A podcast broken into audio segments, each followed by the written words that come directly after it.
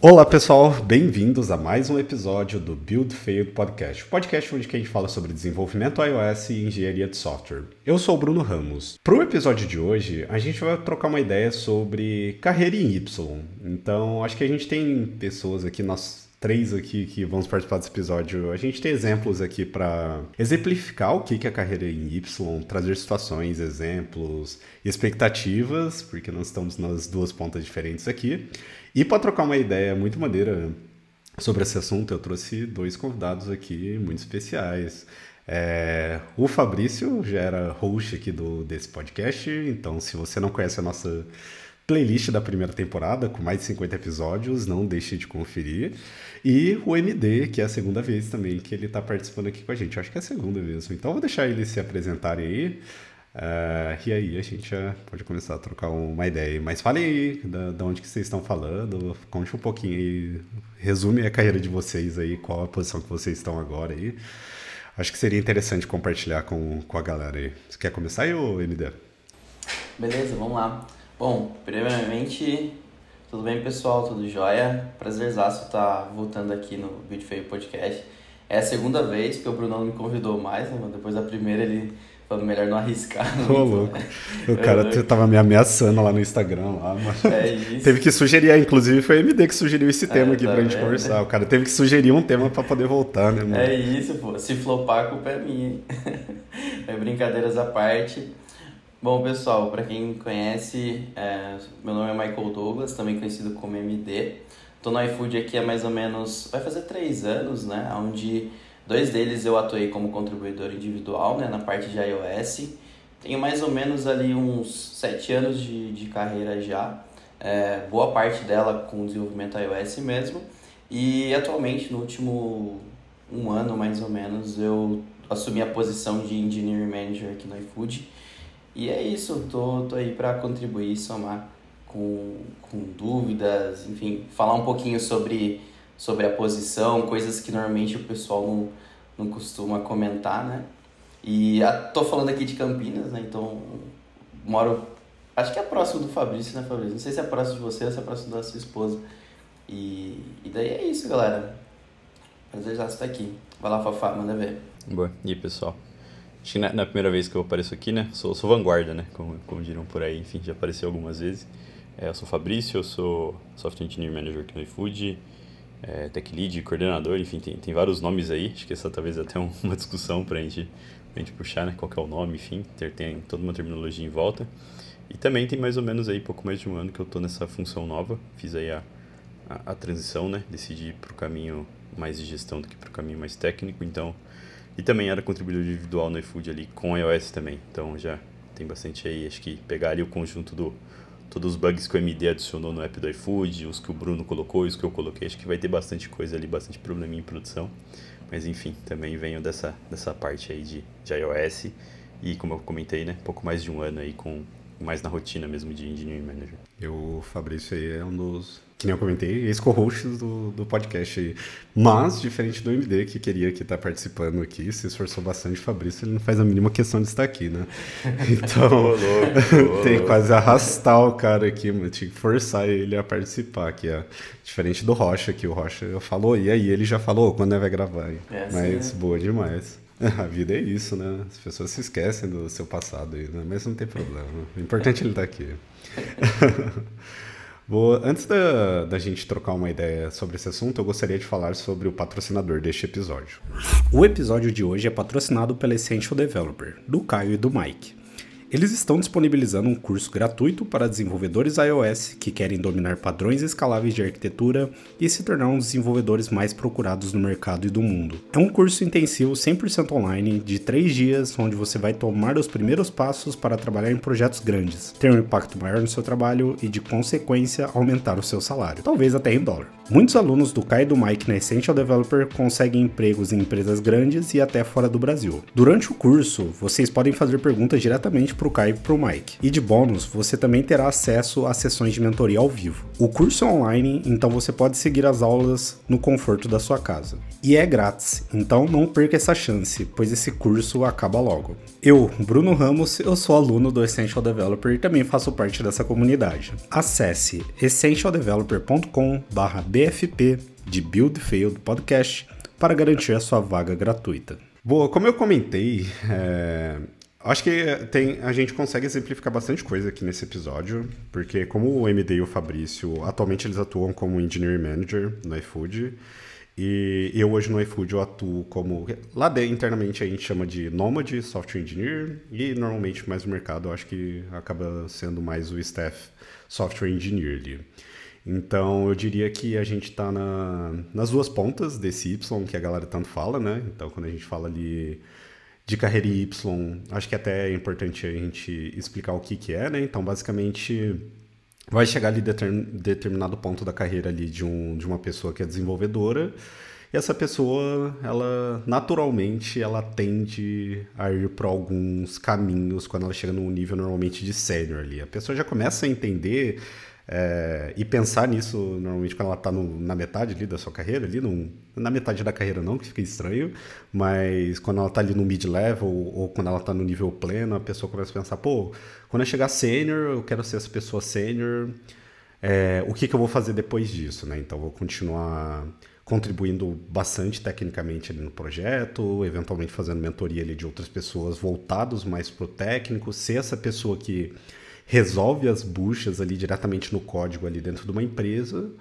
ou você é aquela pessoa que vou cuidar de outras pessoas, né? Então, além de sair um pouquinho ali do distanciamento de codar ali propriamente dito, mas trabalhar ali com o recurso pessoas e entregar os projetos ali numa visão mais macro ali, né? Então, ser aquela deixar de ser aquela pessoa contribuidora individual e ser trabalhar mais ali no, no cooperativo, colaborativo ali com outras pessoas e entregar projetos maiores ali. Então vai ser deixar de ser a pessoa ali que vai arrastar tasks ali dentro do Gira e vai entregar histórias ali propriamente dita ali, né? vai estar se preocupando e viabilizando como um projeto todo acontece ali, né?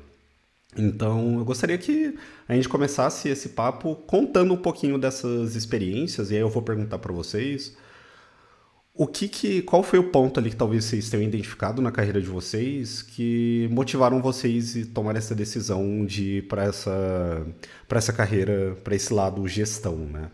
Então, pô, já atuava ali como sênior na empresa, qual era o papel que eu via fazer, o que, que talvez eu percebia ali, que eu sentia que eu poderia ser um contribuidor ainda maior ali, né? Acho que esse essa ideia é muito legal, porque talvez esteja muito, tenha muitas pessoas nesse momento que estejam ouvindo a gente, esteja pensando ali o que quer ali para o futuro da sua carreira, aí vocês conseguirem trazer como que foi é, essa identificação, esse momento para vocês e até onde vocês estão até agora, o que, que vocês enxergaram de mudança. A gente pode usar bastante tempo aqui no episódio para conversar sobre isso e depois a gente exemplifica situações, o que, quais são as maiores diferenças. Mas acho que as vocês compartilharem essa experiência aí seria bem interessante aí para a galera é, poder ouvir aí. Aí vocês fiquem à vontade aí para quem quiser trazer aí. Boa, acho que o meu talvez ele é mais direto, assim, mais, mais rápido até. É... Eu queria fazer algo diferente. Então, eu já tinha sido provocado ou até mesmo estimulado pela minha liderança na época a olhar talvez para esse caminho. Ele me perguntava, ele trazia pontos ali. É... Então, com o tempo, eu fui maturando essa ideia de certa forma. E aí a gente tinha alguns planos lá, sempre mudam, né? Acho que esse é o, é o ponto, enfim. Mas ali houve uma, uma percepção da minha liderança na época, houve ali um, um estímulo, e eu estava afim de fazer algo diferente. Acho que no time ali eu já tinha um papel de fazer um pouco a roda girar, apoiar a minha liderança, já fazer um papel ali com as pessoas menos, é, menos seniors ali no dia a dia. Então já tinha algum, de certa forma, não umas atribuições, mas participava em alguns outros pontos, assim, sabe? Então eu queria fazer algo diferente. Esse era o primeiro ponto. E aí, um grande parênteses, né? Depois que, quando eu, quando eu assumi aqui efetivamente o time que eu, que eu faço parte hoje, é, a gente tem o time de back-end junto, né? O contexto ele é, ele é um squad multidisciplinar. E aí, quando eu falando ali com o pessoal, né? Com o pessoal de engenharia de back-end, fiquei, nossa, mano, que da hora esse assunto, assim. Isso, talvez eu seria muito feliz aqui, sabe? É, aprendendo coisas novas, enfim, um, um universo à parte. Então, eu tinha uma ideia de fazer algo diferente. E aí acabou que a liderança ali é, ela, ela surgiu, né? Ela era uma oportunidade mais escancarada. E um outro ponto que isso eu fui refletir depois, mas eu já tinha uma percepção que era. Sempre imaginei que eu não ia programar minha vida inteira, sabe? Então, sempre foi muito claro para mim que eu não gostaria de ter só uma carreira, só sendo uma pessoa engenheira, enfim. Então, essa ela veio um pouquinho depois, essa percepção, o encaixe disso. Eu fui ter mais certeza, né? Se é que é possível dizer que dá para ter certeza sobre isso mas eu fui ter mais certeza depois que eu já tinha começado a atuar, depois que eu tinha experimentado algumas coisas muito mais as positivas, né? Existem coisas muito positivas quando você está trabalhando com gestão, mas ali eu fui ter a certeza que, poxa, isso aqui que eu quero mesmo, eu estou gostando e, e acho que é a minha ideia ali atrás de não quero ser programador, não quero ser desenvolvedor a vida inteira, realmente fez, fez sentido, sabe? Realmente é algo que eu enxergo ali para para minha carreira ter uma visão de certa forma do todo, enfim, conseguir contribuir de outras formas. Isso ali acabou sendo coadjuvante de certa forma. Acho que o principal ponto era eu queria fazer algo diferente. E aí veio a oportunidade, enfim, tive muito apoio da minha liderança na época. E foi, foi uma, uma troca muito massa, assim. Acho que tive um, um período ali de experimentação que foi super prazeroso, foi cheio de lições e tive muita confiança da minha liderança na época para conseguir exercer mesmo, sentir com autonomia como que a coisa funcionava. Então, fui estimulado, surgiu uma oportunidade, experimentei, gostei depois tive outro, enfim, acho que é, um pouco disso, assim, no começo, o principal ponto mesmo, era fazer algo diferente.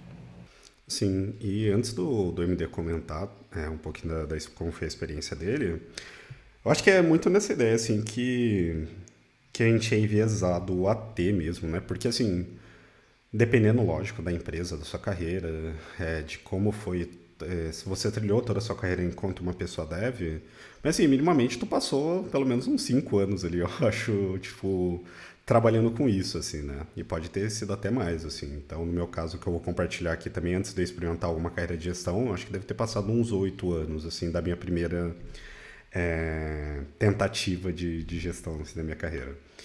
E eu acho que é exatamente essa. Tu fica tanto tempo fazendo uma única coisa, que é programando ali mesmo e assim eventualmente tu tem uns desafios novos se envolve em projetos novos é, ataca pontos diferentes ali de um sistema começa a ter uma visão mais macro mas no final das contas tipo ah para um dev iOS está dentro de uma empresa pô vai receber uma task ali vai fazer um crudezinho receber um JSON vai colocar isso na tela tipo vai discutir sobre arquiteturas testes vai evoluir toda essa parte modularização etc mas os desafios eles não são tão é, diferentes disso se você trabalha num time de produto, claro.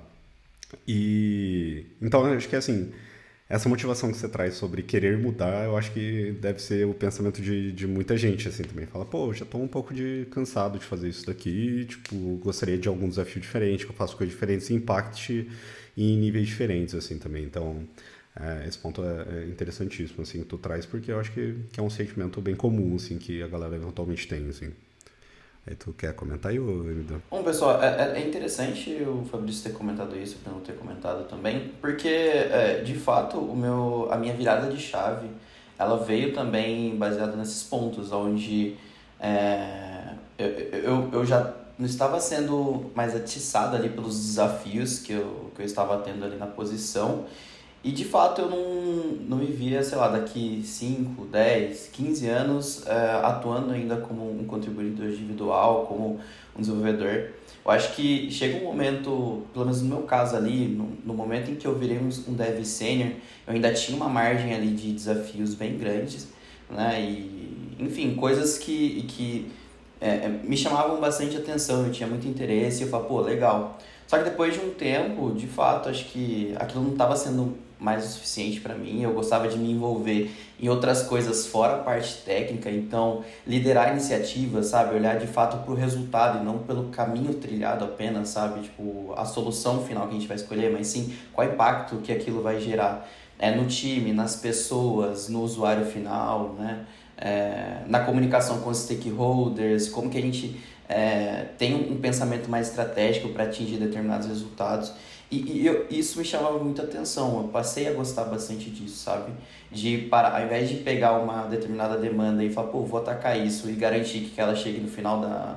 Do, ela entre por um lado e saia pelo outro lado, eu gostava de olhar com um, um olhar mais estratégico e saber, pô, será que isso que a gente está fazendo de fato vai trazer um valor ali para alguém? Será que a gente está fazendo a coisa certa, indo para o caminho certo?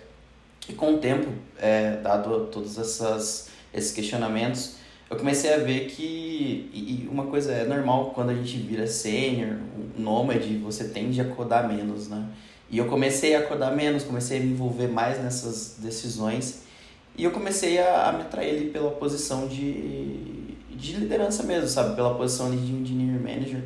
Comecei a estudar mais sobre, comecei a, a conversar muito com, com o meu líder na época, é, que inclusive acho que era o mesmo líder do, do Fabrício, então é, compartilho as mesmas percepções dele, né? então tinha uma liderança é, muito aberta, que dava muita autonomia, inclusive a gente conseguia dividir é, algumas responsabilidades que me, me ajudaram a se preparar muito ali para a minha transição, e eu fui gostando, assim, eu fui, fui curtindo, acho que é, obviamente a gente só, só sabe mesmo como é que funciona, tá na posição de engineer manager, quando acontece a virada de chave, porque é aquilo, a gente vem se preparando, quando chega na hora do, do vamos ver, as coisas são totalmente diferentes, porque a gente vê que só desbloqueou, o, o, a gente só subiu o primeiro degrau, sabe? E ainda tem uma escadaria inteira pela frente.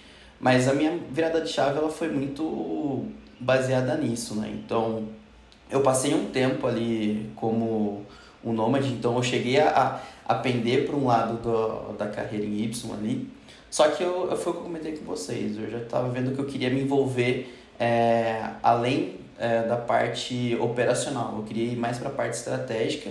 E eu acho que uma outra coisa que é muito gratificante na, na posição de engineer manager é o impacto que a gente causa na vida das pessoas, né, dos nossos liderados. Então, é, poder é, criar uma cultura dentro do time que de certa forma vai impactar positivamente Pode acontecer de impactar negativamente também, mas que de certa forma vai impactar positivamente a carreira e a vida das pessoas. E você vê os seus liderados evoluindo, crescendo, é, atuando em demandas ali é que eles sentem a vontade e, e com bastante engajamento para atingir seus objetivos.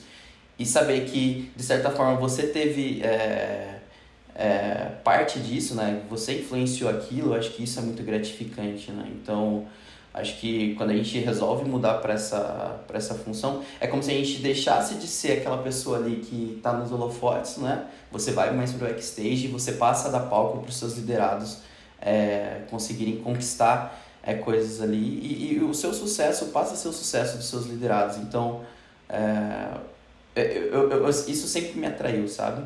E foi quando eu resolvi fazer a virada de chave e até então estou aprendendo muito, né? Tem vários desafios ali que é, é uma coisa que eu até brinco com o pessoal. Eu deixei de ser um especialista em iOS para virar um juninho na, na gestão, porque diferente do que algumas pessoas pensam, não é nem uma é, promoção, é virada de chave total, assim, é mudança de carreira mesmo. Mas o meu momento foi, foi esse, assim, acho que foi o, o principal ponto ali onde eu resolvi né, virar a chave e experimentar. E é legal o ponto que vocês traz e comenta sobre a gestão de vocês ter percebido e de certa forma ter influenciado nessa decisão, é, aberto as portas, explicando as oportunidades ali. É, isso é muito interessante, assim, porque eu vejo que isso, assim, eu já tive vários papos também com, com a minha liderança que chega nesse mesmo ponto, assim, a galera, pô, eu consigo, consigo identificar, assim, é, habilidades suas, assim, de lidar com pessoas, tomar decisões, assim, que são muito boas e, assim, e talvez seriam bem efetivas, assim, num, é, num cargo de, de gestão, assim mesmo, fazendo a gestão de, de outras pessoas, assim. E, e é muito doido, assim, tu pensar que essa mesma percepção que o manager acredita ali no seu trabalho, que você pode exercer aquele papel, é muito disso que você comenta agora sobre pô, a, o meu papel agora é identificar esses pontos fortes das pessoas também e, fazer, e ajudar elas a alcançarem pontos ali da sua carreira ali, que é o que, que, que, a pessoa deseja ali mesmo. Então, assim, algo que, que eu sempre converso, assim, com, com a galera que me pergunta, pô, como foi a sua experiência com gestão e tudo mais, assim, tu começa a trabalhar com o sonho das pessoas, né? Tipo, acho que essa é a principal principal diferença, assim, um dos pontos que eu percebo a maior diferença mesmo entre a gestão e o técnico e o especialista ali, né?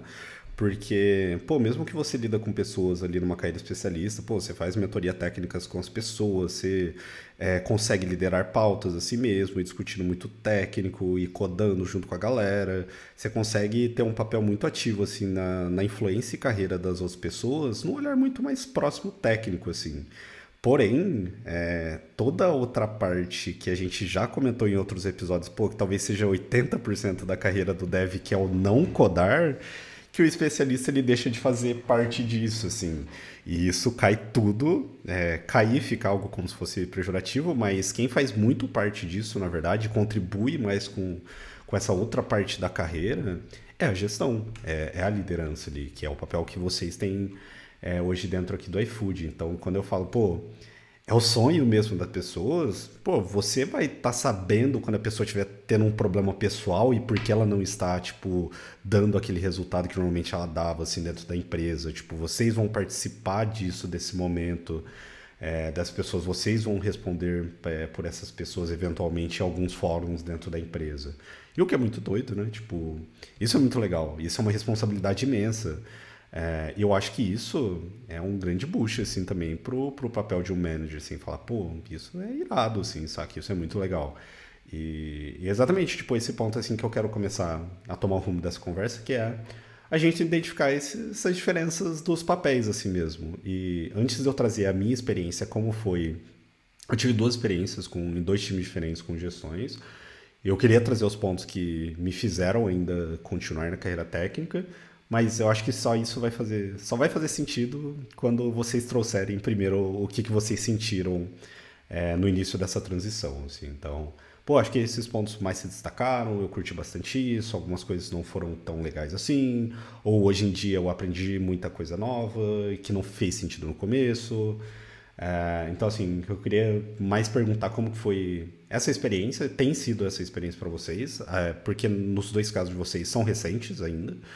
E, e aí depois eu compartilho um pouquinho da minha experiência e comento quais são os meus papéis hoje, o que, que me fez identificar querer ficar na carreira técnica ainda. É, e é, eu acho que, que, que, é legal a gente trocar esse papo aqui. Bom, é, então, Bruno, basicamente acho que no momento em que eu resolvi fazer essa transição e eu comecei de fato a atuar como engineering manager, eu, eu, eu tive, acho que, a, até hoje eu tenho algumas dificuldades que acho que todo mundo que tomou essa decisão acabou passando por isso. Que é basicamente como que eu metrifico o, o trabalho que eu estou fazendo. Como é que eu sei que eu estou fazendo um bom trabalho? Porque quando a gente é um contribuidor individual, meio que você sabe ali, você conseguir metrificar o resultado do seu trabalho é, assim, não querendo falar de modo pejorativo, mas é fácil, assim, porque a gente sabe que pô, legal, é eu entregar aquela determinada demanda num prazo e qualidade ali excelentes e tudo mais, conseguir me comunicar com os stakeholders e tal. E você sabe que aquilo é, representa o, o, seu trabalho. Agora, na gestão, é, é, muito mais difícil de conseguir captar isso, sabe? De, de conseguir perceber ali, pô, é, o quanto que eu influenciei, o quanto que eu contribuí ali com determinada demanda, sabe? Principalmente quando a gente atua num time ali que as pessoas são extremamente sênior já e que tem um, um, um, trabalho excepcional dentro do time. Então, o, o, trabalho da gestão, o fato da gente conseguir é, coletar esses feedbacks e essas métricas ali de, da, da qualidade do nosso trabalho, quanto que a gente está é, influenciando e gerando resultado de fato, isso é um ponto que eu senti muita dificuldade ali, que até hoje eu sinto dificuldade, acho que todo mundo que já passou por isso, o Brunão mesmo que teve essa experiência recentemente também deve ter compartilhado desse mesmo sentimento. Acho que esse é um ponto ali, foi, é, é uma coisa bem difícil que hoje eu já tenho é, aprendido a lidar melhor, né? Então, meio que a partir do momento que a gente entende que o nosso trabalho, de fato, ele não, não dá pra gente metrificar é, de uma sprint para outra. São coisas ali de várias sprints, um ciclo, sabe? Às vezes a gente quer fazer uma mudança ali de cultura no time, de mindset, que ela começa no início do ciclo ali e vai ao longo de seis meses, sabe? A gente vai captar esse resultado ali na frente. Então, é um trabalho mais, mais duradouro, digamos assim, sabe? Então, acho que a primeira dificuldade ali que o pessoal vai encontrar quando fazer essa transição. É, um outro ponto, é, que eu acho que talvez o, o Fabrício deve ter passado por isso também, o próprio Brunão, é, e que quem está fazendo essa transição, é, na hora que tem a virada de chave, que de fato vocês deixam de, de ter a responsabilidade ali de codar e passam de ter a responsabilidade ali de gerir o time, gestão estratégica e tudo mais. Parece que fica um vazio, sabe? Você fala, tá, legal, não tenho mais task de código, e aí, o que, que eu faço, sabe? Tipo, como que eu posso impactar aqui, né? Então, acho que logo no começo é, é normal que essas dúvidas, elas apareçam, que esses questionamentos apareçam. Por isso que eu acho que é muito importante é, sempre buscar referências ali no seu trabalho de liderança e tudo mais, para que vocês consigam ter um direcionamento, tá legal, onde que eu posso gerar impacto, como que eu posso fazer para conseguir é, é, crescer o time em si. E acho que é uma coisa muito importante, gente, acho que logo no começo é, eu me aproximei muito das pessoas que, é, é, do, dos meus liderados, né, e eu falei, bom, como eu ainda não sei muito bem é, a parte da gestão estratégica, eu vou continuar exercendo o meu trabalho ali que eu já vinha fazendo como um nômade, tirando a parte de código, mas agora eu vou tentar mudar a vida das pessoas, eu vou tentar ouvir eles cada vez mais, vou tentar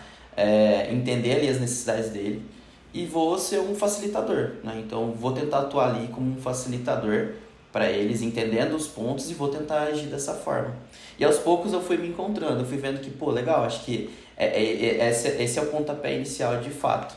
E daí isso foi levando a outras coisas, eu fui ouvindo mais nos liderados e eu fui identificando oportunidades ali de desenvolvimento. Então, de repente, não coisas relacionadas a código, mas até mesmo o time trazer para mim de que, pô, MD, a gente está desenvolvendo aqui o produto, mas a gente não tem muita visão do após, né? A gente não tem muita visão quanto que isso não está impactando no negócio como um todo. A gente gostaria de ter essa visão e eu falo, ah, legal, já vi uma outra oportunidade de coisas ali que eu posso estar atuando. Então acho que no primeiro momento, para quem está fazendo a transição de carreira, é, se você não sabe muito bem ali, pô, para onde que eu vou seguir, o que, que eu faço? Acho que o ideal é, seja um facilitador para o seu time, sabe? É, busque é, resolver os problemas do seu time ali relacionado à parte estratégica, até mesmo às vezes operacional. Então, pô, você está vendo que seu time está tendo uma dificuldade com alguma coisa, tenta ver como que eu posso ajudar é, o pessoal a resolver isso. E isso vai tanto na parte profissional quanto até mesmo na parte pessoal. Acho que isso é uma coisa bem legal, porque é, ao longo desse um ano ali na, na função de, de manager, é, é muito legal quando a gente cria essa afinidade com os nossos liderados para chegar e de repente às vezes você dá um pitaco ali em algum problema que a pessoa está tendo é, no pessoal. E obviamente ela tem que abrir a, é, essas coisas com você também não vão dar, começar a dar pitaco na vida do pessoal assim, sem ter essa liberdade, sem ter esse espaço. Mas acho que foi esse ponto aí que eu comentei com vocês, pessoal. Acho que no primeiro momento eu tive essas dificuldades, acho que hoje eu já tenho lidado melhor. Por esse motivo eu resolvi, acho que um ponto que é importante ali para quem está fazendo a transição é ser um facilitador mesmo, sabe? Acho que no primeiro momento é isso. Acho que o primeiro momento ele é. Acho que talvez. Não sei se ele é complexo, né? acho que sempre, sempre vai ser, mas. Principalmente falando com outras lideranças no começo, tanto com a minha liderança direta, ou até pessoas fora ali da, da área, enfim. É, pelo menos a sensação que eu tinha no, no começo, assim, era eu tô esquecendo alguma coisa muito importante e ela vai voltar daqui dois meses e vai me dar uma rasteira, vai atrapalhar o time, vai me atrapalhar, vai atrapalhar a empresa. E essa foi uma, esse foi um tópico que eu discuti com a minha liderança na época. Eu falei, cara, isso é normal. É, tal pessoa que fez a mudança um tempo atrás falou exatamente isso comigo, sei lá, dois anos atrás. É o mesmo sentimento, assim. Então acho que é tudo muito novo. E talvez a gente tenha até uma certa ausência de, poxa, o que, que eu tenho que fazer, sabe? É, nossa, hoje meu dia está livre de reuniões, então será que eu estou esquecendo algo? Será que tem alguma coisa que eu deveria estar fazendo? Acho que talvez um começo, pelo menos o meu, assim, foi um pouco nessa linha de, nossa, parece que eu estou perdendo alguma coisa. E acho que o ponto é, às vezes você tá mesmo, mano. E tudo bem, sabe? Acho que é, é algumas coisas vão dar errado, sabe, no começo. E o paralelo que eu faço é que quando eu era uma pessoa desenvolvedora júnior, algumas coisas deram errado lá atrás, sabe? E eu cheguei do outro lado. Eu passei por isso, sabe? Acho que isso faz a gente. Isso é a experiência, né? É, a gente não vai ter um caminho sempre só accomplishments. Nossa, deu certo, deu certo, deu certo, deu certo. Para você aprender, você vai tropeçar. E é normal. E acho que é importante você se apoiar, se apoiar com a sua liderança, se apoiar com seus pares. ter uma relação com, a, com o seu time que seja aberta, transparente, para tratar o problema, o erro, como algo que acontece. Né? Acho que a gente também não pode ser displicente e achar que, nossa, tudo bem errar. Acho que não é sobre isso, mas sim sobre como a gente lida. Então, no começo, acho que existe muita incerteza de fato. Qual é o meu papel? O que, que eu tenho que fazer? Talvez, uma, talvez a forma de descobrir isso é o que, que eu não tenho que fazer. É, eu já ouvi de algumas lideranças, tipo assim, olha, no começo eu tento não atrapalhar. Tipo, meu, o time tá rodando, vamos aos poucos entendendo como a coisa funciona, sabe? Então acho que cada começo ali vai ser vai ser único, né? No fim, você como uma liderança, resultado das lideranças que você teve. Então você vai ter práticas, você vai ter coisas que você acredita, enfim, você vai ter coisas que você não acha que faz sentido. Você vai falar, opa, agora comigo não, né? Não na minha gestão, né? Acho que você vai começar a aplicar um pouco do que você acredita é, acho que o principal ponto talvez é se permitir, sabe? Entender que vai dar errado algumas coisas, meu, nossa, vai ser ruim, mas vamos lidar com isso, vamos aprender, né? Acho que todo erro, o pior erro é aquele que a gente não aprende nada, né? Poxa, tipo, erramos, falhamos e a gente não conseguiu absorver nada, a gente não conseguiu, aspas, né, garantir que lá na frente a gente não vai ter esse problema de novo, sabe? Então, acho que o principal ponto no começo, é, as minhas dificuldades foram entender meu papel, o que, que eu fazia, é, qual era a definição. Se você for ver job description de engineering manager, geralmente vai falar sobre ser responsável por uma parte de um sistema X, tipo tutela de microserviço, de projeto, enfim, né? Ter ali ser um ponto, um ponto central, evoluir a coisa toda, formar pessoas e garantir as prioridades. Será que é isso, assim, sabe? O que, que quais são os subitens, né, dessa lista? É, são inúmeros. E você, como uma liderança, vai ter um estilo de gestão que talvez vai te pender para um, lado delas, por exemplo, sabe? Então, pelo menos, acho que voltando assim, né? Tô, já estou entrando em, em outros pontos. No meu começo eu tinha muita dúvida sobre o que era até esperado do meu trabalho. A forma de resolver isso foi falando muito com a minha liderança sobre, pedindo ajuda. É, teve uma coisa que me falaram bem no começo, assim, que eu acho que faz super sentido, eu levo isso até hoje. É, eu queria ter mais feedback, né, da minha liderança. E aí a, essa pessoa que estava mentorando na época falou, cara, você está pedindo feedback, mas você está dando feedback? É, às vezes é pedir o que você está o que você tá pedindo, você está dando? Você está abrindo um canal, sabe? Você não está só tipo, poxa, meu time não me dá feedback, mas você está dando feedback para as pessoas? E, enfim. Então, se apoia na sua liderança, fale com quem você tem contato, interface que você fez, sabe? Tente ouvir e esteja aberto, porque feedback é uma grande ferramenta de crescimento ainda mais numa posição de liderança que ela tem um toque subjetivo. Às vezes você vai ter, acho que o fator imagem para a liderança ele é talvez muito mais intenso do que o fator, do que esse fator para contribuidor individual, né? Quem é o MD, quem é o Michael Douglas, quem é o Bruno Ramos? Fiz uma interação com ele, posso ter uma imagem dele X. Por que, que você não tira isso a limpo com a pessoa? Porque você não vai conversar com ela, sabe? Oi, a gente teve aquela reunião, o que, que você achou? É uma oportunidade, sabe, de crescimento. Então, acho que é a transição ela é difícil, a gente meio que fica perdido sem saber o que fazer, mas a gente tem pessoas que já passaram por isso, nos liderando geralmente, pessoas que estão ao nosso redor, e acho que é importante você se abrir para isso, no fim, porque isso é uma coisa que eu acho que é muito positiva no iFood, e eu senti isso, eu sempre falo disso com a galera. É, existe uma rede de apoio muito grande, pelo menos eu sinto isso e eu sinto que eu posso contar com essas pessoas porque feedback rola, as pessoas falam, não é aquele feedback tipo, pô, mas você não foi bem. Não, olha, aconteceu isso, você poderia ter feito isso, o resultado foi esse, é algo mais direto, é algo mais acionável. Então, se apoie nas pessoas nesse começo. Elas vão conseguir te ajudar. E se você achar que o que você está pedindo não está rolando, talvez está na hora de você dar um pouco disso, sabe? Acho que é, é uma troca, né, no fim. Mas é, é bem confuso no começo, mas a gente vai passando, a gente vai esperando. Assim como lá atrás, quando a gente era, pelo menos quando eu era um, um dev júnior, eu superei lá a TableView quando conseguia centralizar na tela, né? Então, com o tempo a gente vai, a gente vai avançando. Eu acho que a gente tem que se permitir se dar tempo. Num... É difícil controlar essa ansiedade, né? De conseguir fazer algo muito bem, poxa, ter um resultado impecável. Mas com o tempo a gente consegue. Acho que é, é importante a gente ir entendendo e melhorando ali com o passar do tempo. Mas é muito complexo, de fato. Acho que isso é, talvez, é um dos principais pontos, né? Sobre uma liderança, né? Sobre começar.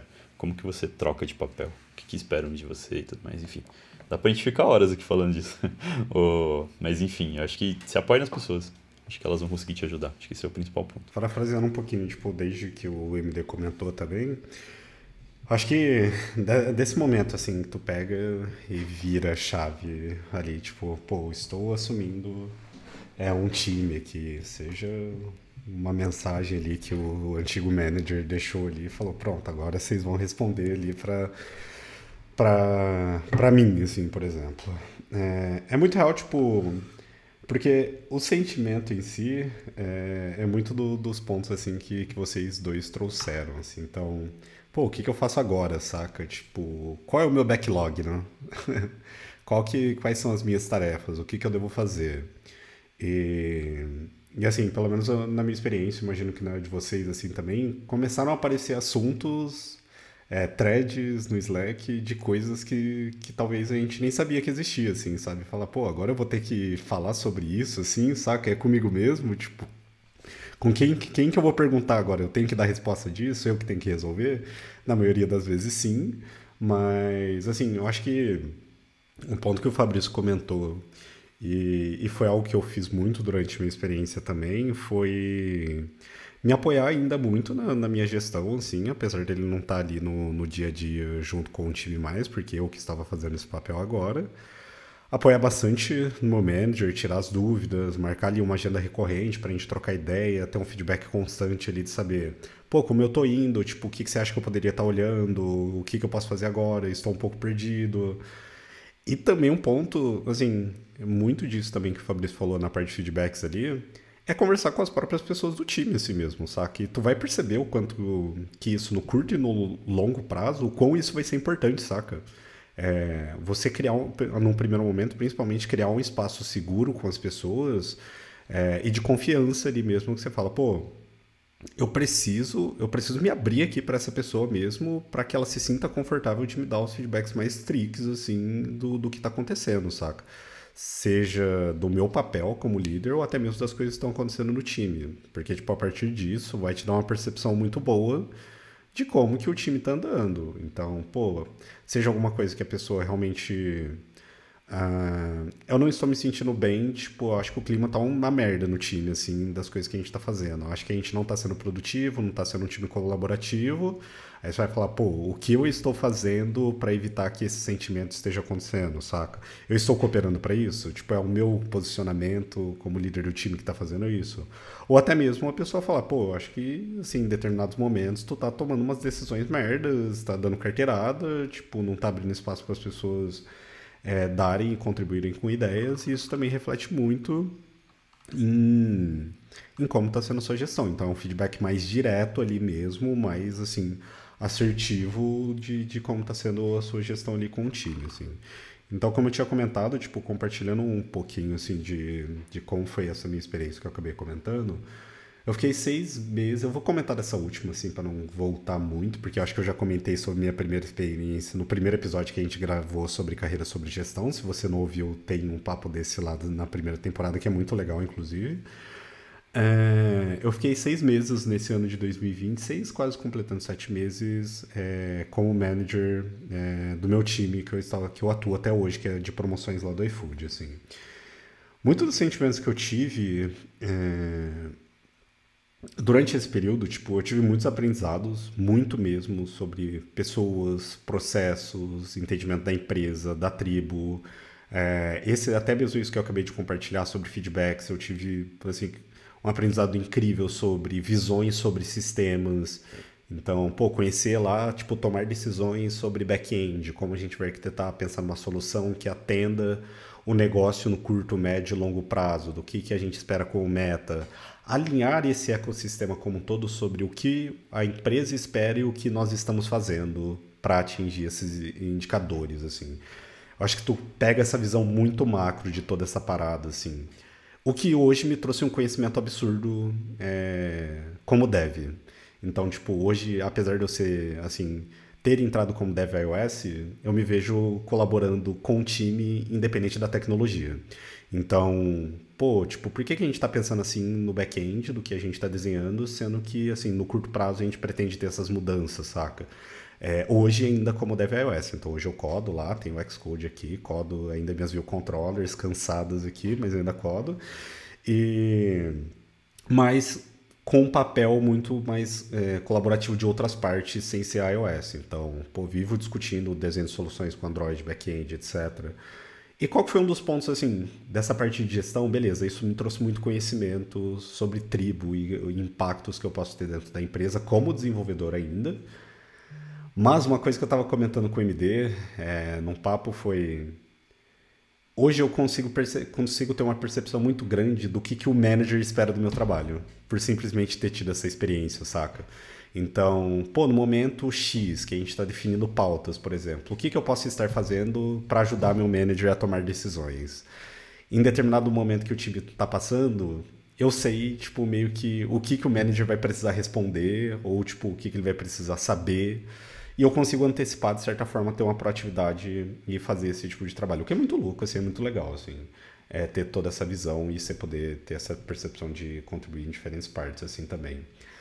Mas esse sentimento de que vocês trouxeram sobre ah, é, definir backlogs, entender o meu escopo, ansiedades, frustrações é, de você não ser mais a pessoa que arrasta tasks, assim é, me fizeram repensar e refletir muito meu momento de vida e, e também a minha contribuição que eu tenho com a comunidade, inclusive com o podcast e meus outros projetos, foram que me seguraram muito na parte técnica ainda. Eu me vejo ainda co colaborando muito com essa parte técnica, mas esses conhecimentos sobre gestões, assim, tipo de gestão que eu adquiri durante esse tempo são impagáveis, assim. Eu acho que você aprende muita coisa sobre vida, processos, pessoas principalmente é, que te ajudam, no final das contas, até mesmo ser um ser humano melhor, assim. Então, é, eu acho que toda essa parte, sim, é, é muito foda, assim.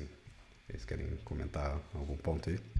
É, acho que esse ponto, assim, bem, pra, bem no finalzinho aqui já sobre o quanto estar na cadeira de manager te ajuda como um especialista, né? Um nome de, enfim, staff engineer. Isso foi algo que eu levei para minha liderança lá atrás. Tipo, poxa, eu sinto que talvez ficar seis meses nessa posição vai me ajudar lá na frente, sabe? Não acho que eu estou, por exemplo, perdendo tempo, aspas, e isso vai, de certa forma, me atrapalhar se eu quiser ser especialista, sabe? Porque você vai aprender coisas novas, você vai aprender, você vai ganhar mais scope, enfim. Acho que é super importante ter em mente que não é um, uma via sem retorno, assim, nossa, para eu voltar, poxa, vou perder tempo. Acho que não. Acho que você vai agregar em outras coisas. Bom, pessoal, é, falando, comentando sobre esse ponto que o Bruno trouxe, de fato, a gente teve, teve um papo recentemente falando sobre, é, enfim, trocando ideias sobre experiências é, é engraçado, assim, porque eu também tive muito essa percepção é, na gestão ali de, pô, o, o, que, que eu, como manager, espero ali dos meus liderados e o, o que, que é a, aquela pessoa que faz a diferença ali para a gestão, sabe? O que, que é aquela pessoa que, que brilha os olhos de, de um manager. Eu acho que o, o Brunão, com essa experiência que ele teve ali, ele conseguiu meio que um life hacking, né? Então, meio que é, é, é muito disso ali. Ter aquela pessoa, é, para quem está seguindo ali a posição de, de. Enfim, tá pendendo pro outro lado da, do Y, né? E seguindo para um, é pra um caminho. Ali, né? Exato, seguindo mais o caminho de especialista. Para essa pessoa, é, se ela quer, enfim, ajudar muito ali a, a gestão e, e enquanto ela contribui ali com, com o trabalho dela, acho que um dos pontos ali que mas me chamaram a atenção quando um, é, os meus liderados é, eu percebia que aquilo me ajudava bastante é em relação à parte de visibilidade quanto que aqueles liderados eles sim, sim. davam de visibilidade mas não só isso a autonomia dos liderados saberem que no momento onde eu como manager não tinha muita visibilidade de pô e agora o que, que a gente pode fazer depois e esses liderados traziam esses pontos de pô, ó, MD, vamos seguir por esse caminho aqui, porque a gente tem essa visão, a gente acredita que isso vai ser muito importante para o time. Então, acho que isso foi uma das coisas que mais é, me ajudaram ao longo do, da minha transição. E é uma coisa que, quando eu vi que isso fazia diferença para mim, eu comecei a conversar com os liderados e falei, pô, gente, acho que isso aqui dá muito certo, sabe?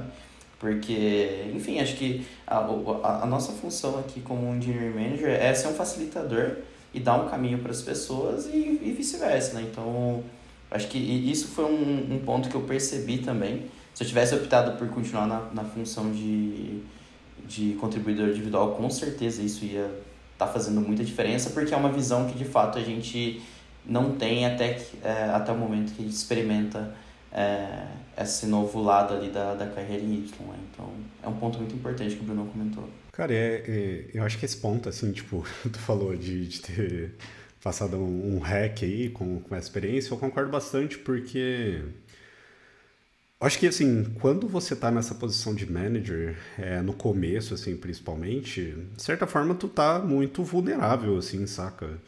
É, passando por diversas situações, coisas, situações novas, precisando tomar decisões, assim, quando eu falo tomar decisões é falar sim ou não se a gente vai entregar alguma coisa, sim ou não, tipo, se aquilo tá de fato relacionado a alguma meta da empresa, e você vai falar não, vamos fazer, não, não vamos fazer, não, o porquê, e, e assim, querendo ou não, você tá ali jogando com expectativas de outras pessoas que estão liderando outras equipes assim também. E aí, qual que é o ponto disso tudo assim? Estando nessa posição, tipo, é, você precisando tomar essas decisões e alinhando pontos com o seu time, alinhando pontos com product managers, alinhando pontos com, com outros times assim, Cara, é, o seu ritmo de trabalho, o seu acúmulo de responsabilidades, ele é muito grande. É, e aí, qual que é o ponto, assim?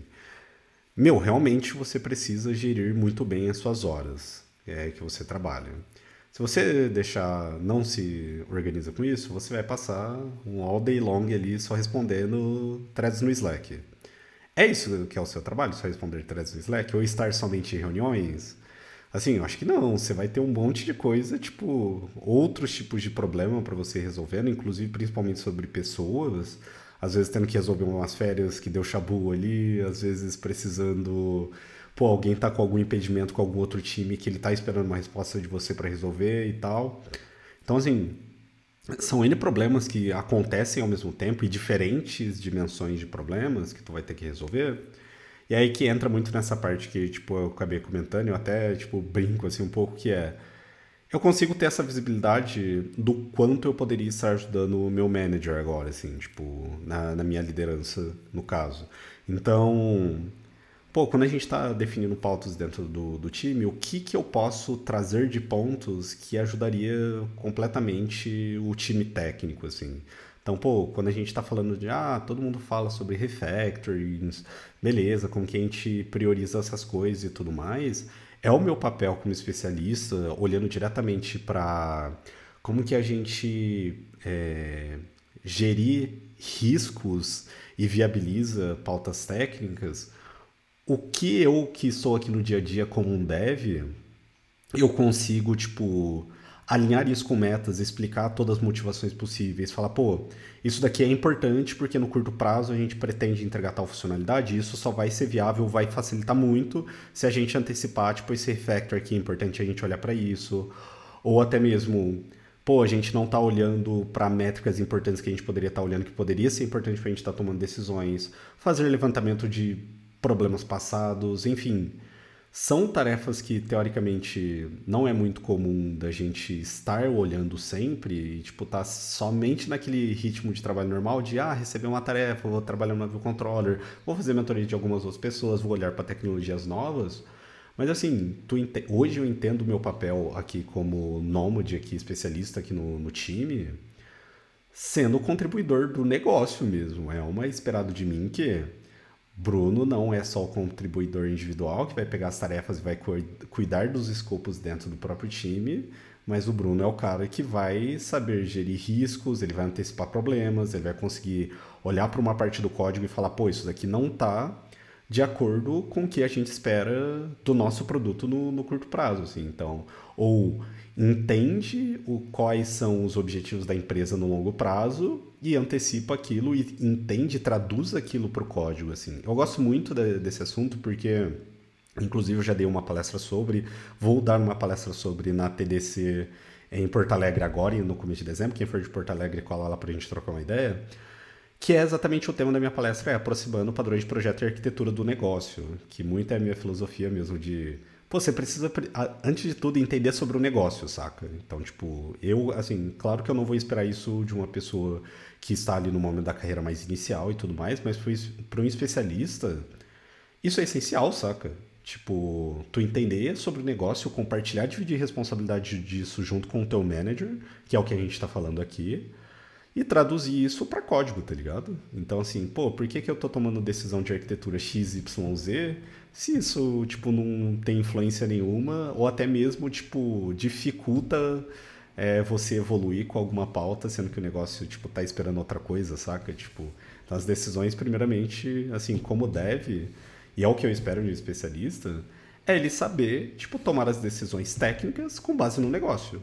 E somente isso, e pronto, tá ligado? Pô, por que, que eu vou fazer algo super complexo, robusto e tudo mais, sendo que aquilo pode ser descartado em um mês, tá ligado? e, e aí, tipo, por que, que eu comentei toda essa, essa historinha aqui? Porque é exatamente isso que, tipo, o MD acabou brincando eu também trouxe, que é esses, assim, foram essas habilidades que eu ganhei enquanto manager. Porque eu olho para é, minha manager hoje e falo, pô, eu posso alinhar com ela no one-on-one, -on -one, alguma coisa, e falar, meu, eu acho que eu posso, assim, tem essas tarefas que a gente quer fazer, tem esse escopo, mas eu acho que tem outra coisa que seria muito importante a gente fazer agora, saca? Ela, tipo, olha e fala, putz, verdade, Bruno, acho que você tá certo, pode fazer, toca aí e, tipo, beleza, se não der certo não tem problema, saca? Mas pelo menos eu acho que vai, vai ser importante a gente ter feito isso. E aí é muito dessa parada, assim, então, tipo, eu estando na... É, isso é para exemplificar mesmo a diferença da, das duas pontas do Y, assim. Eu, como especialista no lado do Y, eu consigo ter contribuições muito diretas, e essas são as minhas responsabilidades hoje de traduzir negócio em código, que é diferente do papel do manager. Então, assim, eu respondo pro, pro meu manager, apesar da gente, numa hierarquia que a galera pensa, tipo, a gente está lado a lado, então é assim que eu penso mesmo. Nós somos um par, então a gente precisa fazer as coisas andarem para a gente entregar valor no negócio e pronto. O meu papel é traduzir isso em código e o do manager é ele viabilizar todos os recursos e todos os processos para que isso aconteça, saca? Então, tipo, no, se for para uma principal diferença que eu vejo desses dois papéis, da minha experiência que eu tive, claro que isso não é escrito em pedra, é a minha visibilidade que eu tenho hoje, mas seria muito disso, assim, saca? Essas principais diferenças. Então, o especialista ele acaba é, atacando muito ali a parte técnica ainda, escrevendo código, resolvendo buchas, antecipando riscos, tomando decisões sobre arquitetura, entendendo sobre negócio, alinhando e mentorando outras pessoas tecnicamente, viabilizando o projeto mesmo. E isso é o outro papel do manager, né? Que a gente falou sobre mais sobre pessoas, respondendo para outros times, alinhando bastante com o product manager. Então, isso é muito louco, assim, é muito da hora desses dois cargos, assim. Hoje eu consigo enxergar uma diferença muito grande, assim, dos dois papéis, ainda que muitas pessoas falam, ah, mas um papel é muito parecido com o outro. Tipo, cara, não é, saca? Não é mesmo, assim, tipo, e se tivesse tanta proximidade assim, eu acho que eu teria até mudado de área já, na verdade. mas acho que é muito disso. O que você achou, MW? Cara, eu concordo, assim, embaixo, assim, com, com tudo que você comentou. E é, é até legal de, de olhar para isso que você comentou, é, porque dá para a gente perceber que tanto a função de um spec, né, de um, de um staff, quanto a função de um manager, ela, elas possuem pontos ali semelhantes de contato, onde a, a, a responsabilidade é como que é, é, ela é praticamente compartilhada. E é nesse ponto ali onde tem a virada de chave, onde a gente vê a diferença ali do, de um de um manager que trabalha como um par ali ao lado dos seus tech leads, dos seus staffs, porque de fato ali é, é, é como se fosse um é, fossem engrenagens ali que funcionam em conjunto.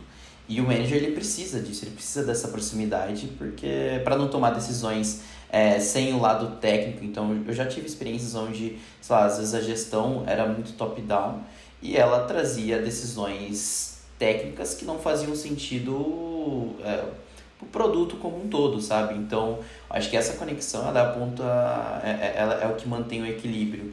E, é, e esse é o ponto que o Bruno comentou. Porque se não tiver isso, a gente vai ter uma liderança que toma decisões top-down baseadas apenas no negócio e não é, no produto em si, não vai estar tá pensando em qualidade, escalabilidade, é, é, a questão de desenvolver pautas incrementais e tudo mais, mas também tem um lado onde se a, a liderança ela não tiver esse contato e, e ajudar a equilibrar isso, às vezes a gente pode ter um tech lead que está tomando decisões é, muito pautadas apenas no produto e, e é o que o Bruno comentou, às vezes a pessoa está querendo desenvolver é, alguma coisa que tem que ser entregue rápido, porque a gente tem um time to delivery ali, e às vezes o pessoal está pensando em, não, vamos desenvolver a solução mais robusta do mundo, que daqui um mês pode ser que aquela hipótese não seja validada e o código seja descontinuado. Então precisa ter esse equilíbrio. E é bem legal a gente observar que tanto independente do lado que, que vocês optem por seguir ali na, na carreira em Y, existem pontos de, de intersecção ali que são extremamente importantes para as duas funções. Né? Então, acho que hoje na função de Engineer Manager, eu vejo como sendo primordial ter essa parceria ali com, com os líderes da equipe. Né? Então, pode ser tanto um staff, um especialista, quanto até mesmo um sênior, porque quando a pessoa ela se torna uma pessoa, um desenvolvedor sênior, né? ela já começa a ter que trabalhar esse lado de liderança técnica e essa proximidade sim, de gestão que faz muita diferença, né? Isso é importante, sim. Cara, é, é muito real, assim, tipo... E é muito da hora, assim. Acho que a gente daria pra gente passar horas e horas aqui falando desse assunto, assim.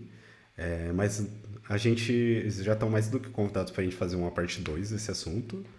E eu, inclusive, o Fabrício precisou sair aqui da, na, durante a gravação do episódio aqui, que já faz um tempinho que a gente está gravando.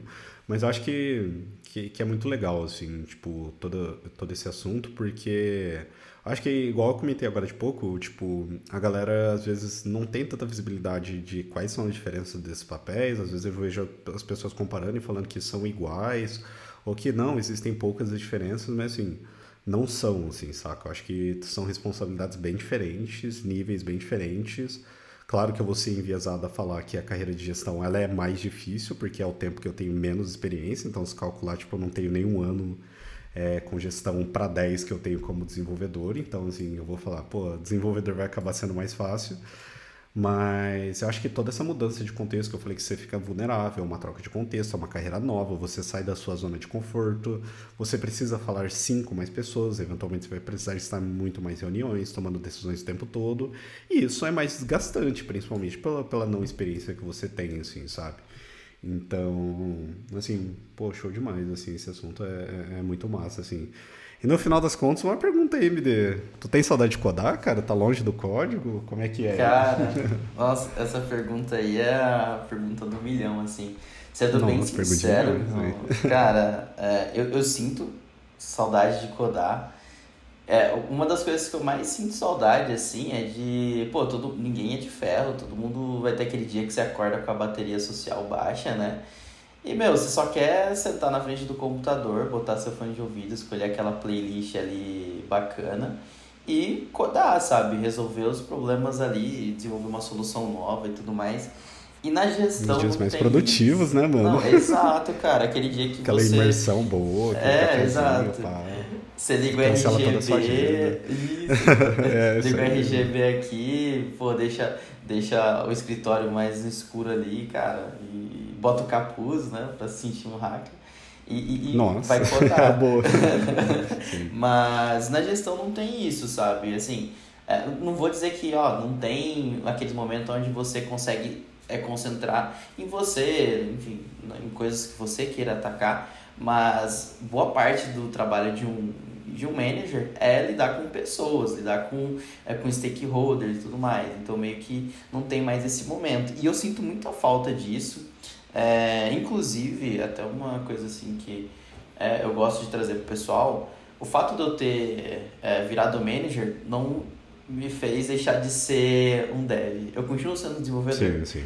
A questão é que agora eu, eu contribuo com meus projetos pessoais, sabe? Eu vou, quero, às vezes eu quero estudar alguma coisa nova que eu quero trazer para o time, pô, eu vou lá, codo, depois eu tenho mais propriedade para estar tá apresentando para o time e tudo mais. Então, a gente não deixa de ser desenvolvedor, né? Então, acho que isso é uma das coisas que, que ajudam a, a, a lidar com, com essa abstinência de código, mas eu admito que é bem difícil. Às vezes a gente está bolando ali um, uma iniciativa muito legal e eu já estou pensando em código ali, e falo, nossa, cara, como eu queria puxar essa iniciativa mas aí eu tenho que Sim. segurar os ânimos. Não, vou, vou dar todo o suporte necessário ali pro, pro pessoal para que eles consigam é, desenvolver da melhor forma possível.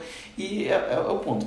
É, eu sou um gerente de engenharia, né? Então, querendo ou não, eu, eu tenho participação na definição da solução, na definição ali ao longo do Sim. desenvolvimento.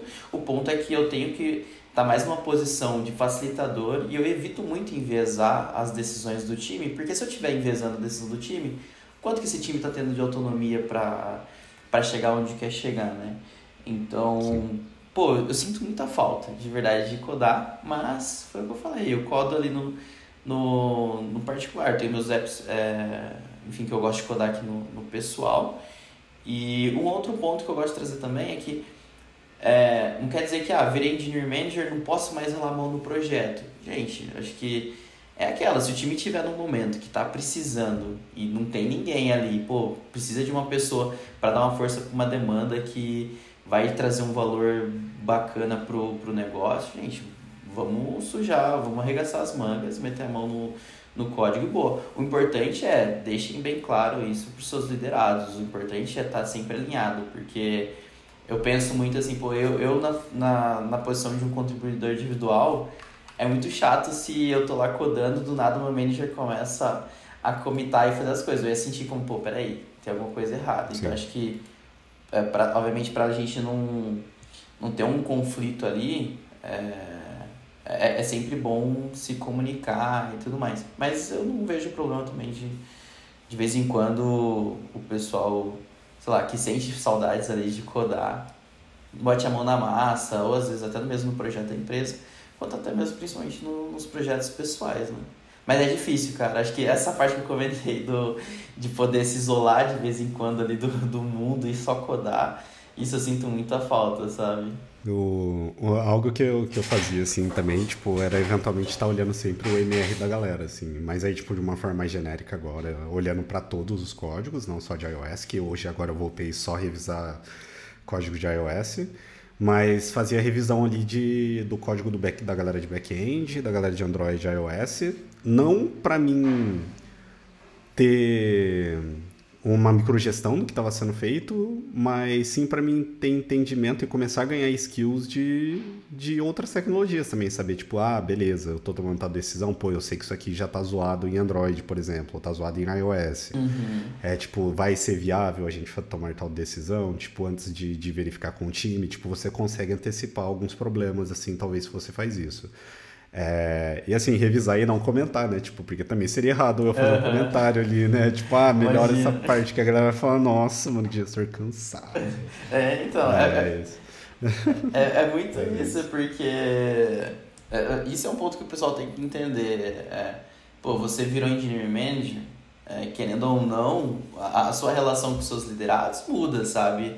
Então é diferente de, pô, ah, o, o Brunão é, é, é meu par aqui, desenvolve junto comigo tá comentando no MR, beleza. Outra coisa não, o Bruno agora é meu manager e tá comentando no MR. A sensação é outra, sabe? Querendo ou não, a gente acaba sendo enviesado ali.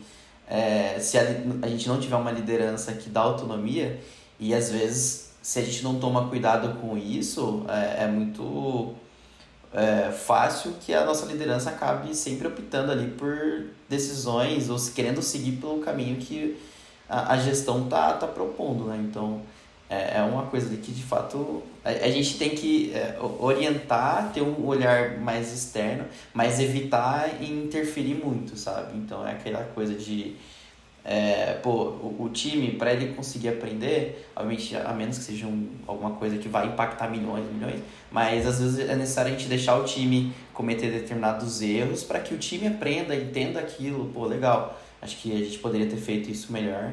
E daí, como um engineer manager, eu só é, faço a mediação ali da as provocações. Pô, time, o que vocês acham que poderia ser diferente e tudo mais. Mas essa questão de evitar enviesar, interferir nas nas decisões é muito importante. Eu fico pensando, imagina, seu manager comentando seu MR, você vai ficar aí, cara. Não, você ia ficar putaço, né? É, velho. que zoado. É, então, então tem que tomar um cuidado, assim. Aí tu fala, pô, você não manja não, velho. Quem manja do técnico sou eu, é fora, isso. É isso. Não, e, e, isso é um ponto importante, assim. A, a gente tem que entender que depois que você faz a transição de carreira, você já, já deixa de estar tá ali atualizado, mexendo no dia a dia. Então você já vai ficar para trás. Isso é natural, tá, gente? Acho que sim, isso é um ponto super normal. Assim, não queiram virar manager e continuar sendo a pessoa top tier ali na parte de desenvolvimento, que é bem difícil, porque você vai ter outras responsabilidades tão importantes quanto. E se você está desenvolvendo ainda, codando e está ainda pô, se atualizando 100%, pode ser que você, assim, não vou falar 100%, mas pode ser que vocês estejam deixando alguma coisa de lado ali da função de um, de um manager. Então eu acredito muito nisso. É, é, a partir do momento que eu fiz essa transição, eu passo a ter a necessidade de, de colar no, nas pessoas chaves ali do time, né? Então, é, a gente sempre vai ter aquele, aquele champion, né? Aquela pessoa ali que, pô, se eu vou para uma reunião de back-end, eu vou levar essa pessoa aqui, porque ela tem uma boa comunicação, ela sabe transcrever a parte do código do, do da plataforma ali para o negócio, e daí você começa, é assim que a gestão vai construindo ali o seu vínculo, sua, as alianças né, em si, e é o que o Bruno comentou. Então, por exemplo, o Bruno hoje é uma dessas alianças para a liderança dele. Então, acho que esse é o, é o ponto, né? A gente deixa de ser, de fato, aquele, a, a, a pessoa desenvolvedora que, enfim, é a, que chega e resolve. Isso é uma, lembrando, isso é uma outra coisa que eu sinto falta, Bruno, de, pô, a gente tá com aquele problema super complicado. Sim, e, sim. pô, você chega lá ali em um dia, resolve, todo mundo fala, nossa, top, nossa, a pessoa top. Isso é uma coisa que, assim, é difícil na gestão, cara. Eu diria que praticamente não tem, né? Mas é, cara, tipo, uma parada que eu percebo é, que eu sentia muita falta também era essa questão que você comentou, tipo, de fazer ali o código ali mesmo. Às vezes você vê ali um desafio, tipo, pô, tem esse problemão aqui, você pega e você é a pessoa que vai lá e resolve, né?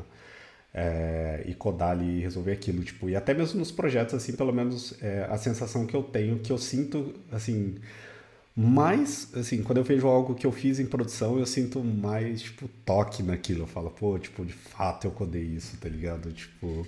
Então, assim, eu acho que são os... Tem vários pontos é, e feelings diferentes mesmo nas duas carreiras. E, e, pô, que eu comentei, eu acho que a gente vai fechar por aqui esse, esse episódio, tipo, comentando as principais diferenças nossas, e aí eu vou marcar um segundo papo mais para frente para a gente continuar trocando essa ideia, que eu acho que é um assunto muito legal. E é isso aí, MD. Se a galera quiser procurar aí você, quiser trocar uma ideia sobre gestão, perguntar mais sobre como foi isso, essa mudança para você, às vezes a pessoa está curiosa mesmo de saber e tomar uma decisão para a carreira dela, como que ela pode procurar aí? Boa, Brunão. Bom, pessoal, para quem tiver interesse em saber um pouco mais sobre essa transição, fiquem à vontade para me procurar no meu LinkedIn. Michael Douglas, acho que não vai ser, não tem muitos Michael Douglas aí, tá? é fácil de encontrar. É, pode me chamar lá pra gente trocar uma ideia, até mesmo no Twitter mesmo, então fiquem à vontade. E eu gosto bastante de compartilhar é, é, esse conhecimento, esse feeling, né? E trocar experiências. Então fiquem à vontade para para estar tá me procurando, tá bom? Fechou. Então é isso, pessoal. É, a gente vai encerrando por aqui. Lembrando, se você não segue a gente lá no Twitter, nosso handle é BuildFeidoCast. Lá no YouTube nós estamos com o Build Podcast. E é isso. Valeu, MD e Fabrício. É, muito obrigado pela participação de vocês aqui, pelo seu tempo. Acho que colocou um conteúdo muito maneiro aqui, bem, é, bem relevante e principalmente para as pessoas entenderem a diferença do, das responsabilidades, do cargo, de tudo que a gente conversou aqui. Valeu demais aí, se quiser dar um tchau aí pra galera. Primeiramente, agradecer ao Brunão aqui, é, todo o pessoal do Build Fake Podcast, né? que no caso é só o Brunão. E, enfim, pessoal, é, é, os ouvintes, né? Então, gostaria de agradecer aqui a participação, segunda vez que eu venho aqui, espero vir mais, né? Vamos ver se o Brunão, depois desse episódio, vai, vai chamar mais vezes. E é isso, galera. Sucesso aí. Tamo junto. Fechou, então. Valeu, pessoal. Até a próxima. Valeu, galera. Obrigado, hein?